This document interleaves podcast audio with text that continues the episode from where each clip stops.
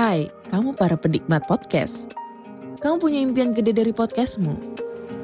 Terus First Story bisa banget bantu kamu. Mulai dari F-Link, Dynamic Audio Insertion, sampai statistik yang komprehensif. Semua ada di First Story. Gak ketinggalan kamu bisa monetisasi podcastmu lewat iklan dari First Story Ads yang bisa kasih kamu penghasilan dari setiap place podcastmu. Yuk gabung sekarang dengan klik di firststory.me. Sekali lagi, klik di firststory.me. Mari kita bawa mimpi podcastingmu menjadi kenyataan.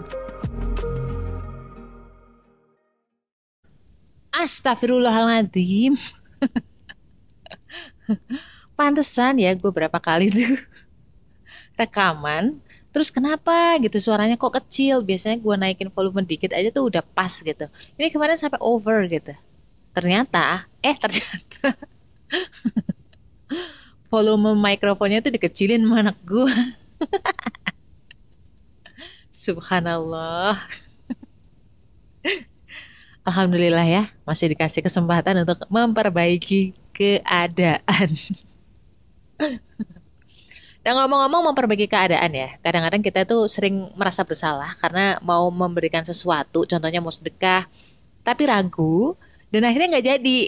Ketika nggak jadi udah kelewat momennya, ada perasaan kayak ya coba aja gue begini gitu. Ya coba aja gue begitu.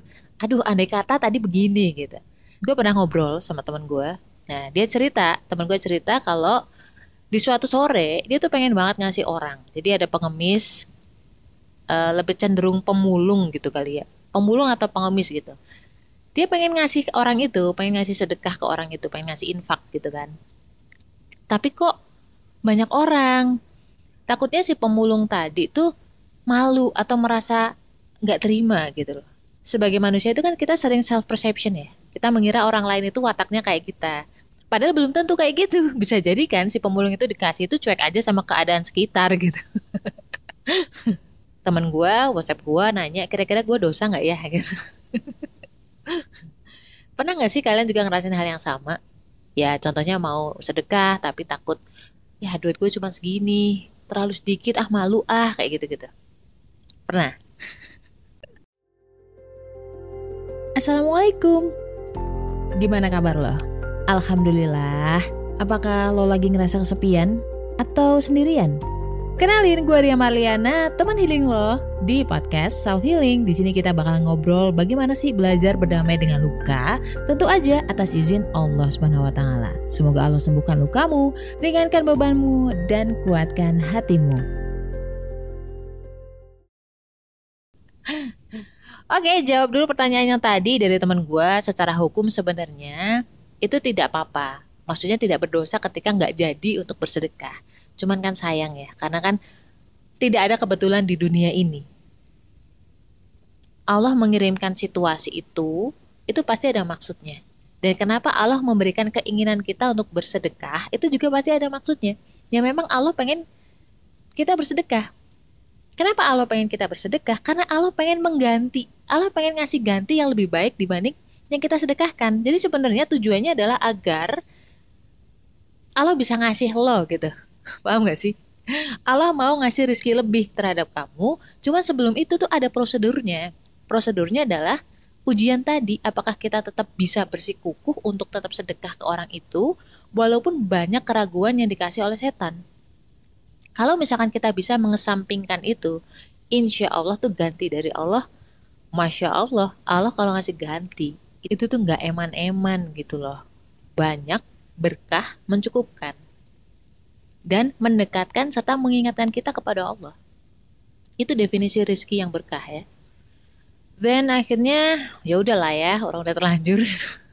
Mungkin buat pembelajaran aja yang kemarin. Karena sebenarnya kan yang dimau setan adalah itu. Kita dikasih keraguan akhirnya batal melakukan kebaikan. Betul bahwa ketika kita mau sedekah tapi niatnya biar dipuji oleh manusia, manusia, manusia itu adalah ria. Iya kayak nama gue ya. nggak beda beda huruf ya Ria gue kan Ria nah tapi di sisi lain ketika kita batal melakukan kebaikan contohnya berinfak bersedekah karena takut ria karena takut dibilang soalim karena takut orangnya tersinggung dan kawan-kawan itu kita bodoh, terjebak oleh rayuan setan. Fokus aja kita mau ngasih bismillah udah gitu. Sisanya biar urusan Allah dengan orang itu. Mudah-mudahan ini bukan ria.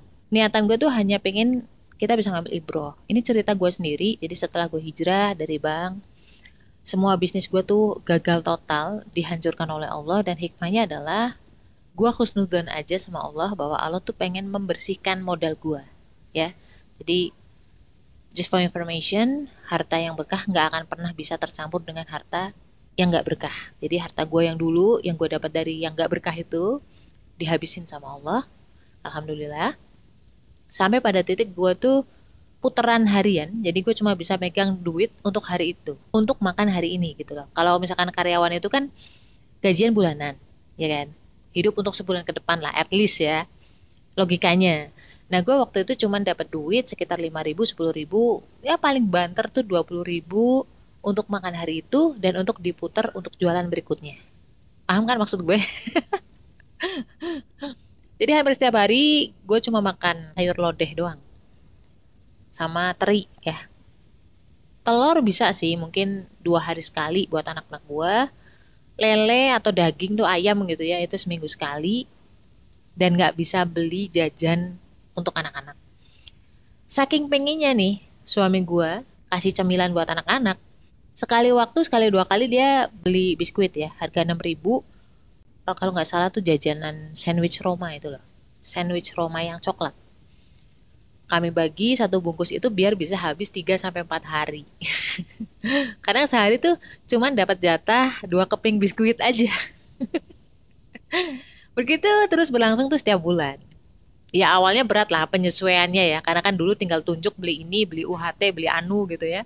Tinggal tunjuk kodarullah dicukupkan aja waktu itu hikmahnya apa? Hikmahnya ketika seperti itu gue merasa bahwa gue memang gak punya apa-apa. Yang kita punya tuh cuman Allah gitu. Jadi doanya tuh lebih dalam, lebih deep gitu. Beneran, bener serius. Kalau mengenang masa itu ketoe sih ya, kayaknya sih susah, tapi dirasain tuh nikmat. Nah suatu ketika nih gue dapet duit, gue dapet duit seratus ribu.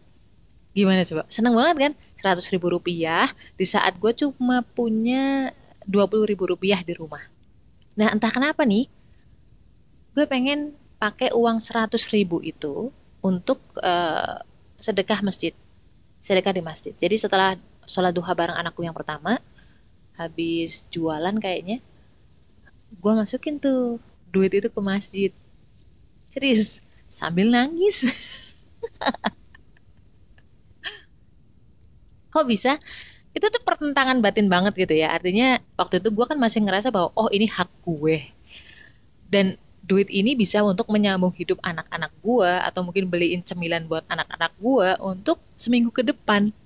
Tapi di sisi lain tuh ada ilham untuk bersedekah. Kalau lu sadari kalau lu jeli ya setiap ujian itu kan sebenarnya pertentangan antara ego atau hak pribadi kita dan juga haknya Allah. Tinggal kita mau menangin siapa nih, ya kan? Akhirnya, teng jeng jeng jeng. Oke, ya udahlah. Udah deh, udah nggak gue pikirin. Nah nggak berapa lama gue diilhamkan untuk apply suatu kerjaan, proses berlanjut, dan akhirnya diterima. You know what? Allah gantikan uang 100 ribu tadi yang bagi sebagian orang buat lo mungkin itu sedikit banget nggak ada apa-apanya tapi di saat itu gue merasa bahwa itu adalah segalanya gitu loh. Itu Allah ganti sebesar 100 kali lipat bukan hanya sekali karena gue diterima kerja berkali-kali kan setiap bulan gue mendapatkan ganti itu ya. Gue kerja kurang lebih tiga tahun di sana. Sekarang gue udah gak kerja lagi di sana ya. Pelajaran besar yang gue dapat saat itu adalah sifatnya Allah. Salah satu sifat Allah yang gue merasakannya, gue membuktikannya. Kan tahu dan merasakan itu kan dua hal yang sangat berbeda ya. Ya kan? Kita tahu Pak Jokowi adalah presiden gitu kan. Tapi kan tidak lantas kita menjadi kenal dengan dia. Seperti halnya di surat Al-Ankabut, gak mungkin kita dibiarkan aja, cuman ngomong kita beriman tanpa diuji, tanpa mengalami ujian-ujian. Kenapa? Karena ketika mengalami itu feel-nya beda. Itu sih pelajaran mahal yang mungkin gak semua orang itu dapat. Ar-Rahim adalah maha penyayang. Ar-Rahim ini adalah maha penyayang atau sifat Allah yang hanya diperuntukkan orang-orang yang percaya sama Allah. Allah itu bakal ganti kepada mereka yang beriman, yang mukmin. Sobat teman-teman, kalau mau bersedekah, jangan ragu. Allah pasti ganti. Dan ini bukan tentang besarannya, tapi tentang seberapa besar godaannya. Seberapa berat ujiannya. seberapa kuat kita melawan rasa pelit, melawan ego kita. Kita selalu hitung-hitungan sama Allah, tapi Allah nggak pernah hitung-hitungan kalau ngasih kita. Seperti di surat Fatir, ayat 29, sesungguhnya orang-orang yang selalu membaca kitab Allah dan mendirikan sholat, dan menafkahkan sebagian rizki dari yang kami anugerahkan kepada mereka dengan diam-diam dan terang-terangan, mereka itu mengharapkan perniagaan yang tidak akan merugi. Kalau orang kapitalis bilangnya bahwa nabung pangkal kaya. Kalau kita sebagai orang muslim ngomongnya bukan gitu, tapi sedekah pangkal kaya. Dan jangan nunggu kaya untuk sedekah. Kapan kayanya? Di saat lo belum mampu berbagi secara materi, kita masih bisa berbagi kebaikan. Contohnya share campaign-campaign sosial. Atau misalkan lo bisa menggalang dana untuk uh, ya infak masjid, pengadaan Al-Quran, pengadaan mukena, dan kawan-kawan. Insya Allah nih, insya Allah gue akan share lagi uh, konten sedekah apa aja sih yang bisa membuat kita kaya raya. Ya, yeah, yeah, yeah, yeah, I know. Ada satu dua oknum yang menyalahgunakan ayat sedekah untuk kepentingan mereka pribadi, I know. Tapi jangan gara-gara mereka terus kita nggak mau sedekah. Ya, itu namanya kita kejebak oleh syaitan. So, apa pun masalahnya. La haula wala quwata illa. Stay love and assalamualaikum warahmatullahi wabarakatuh.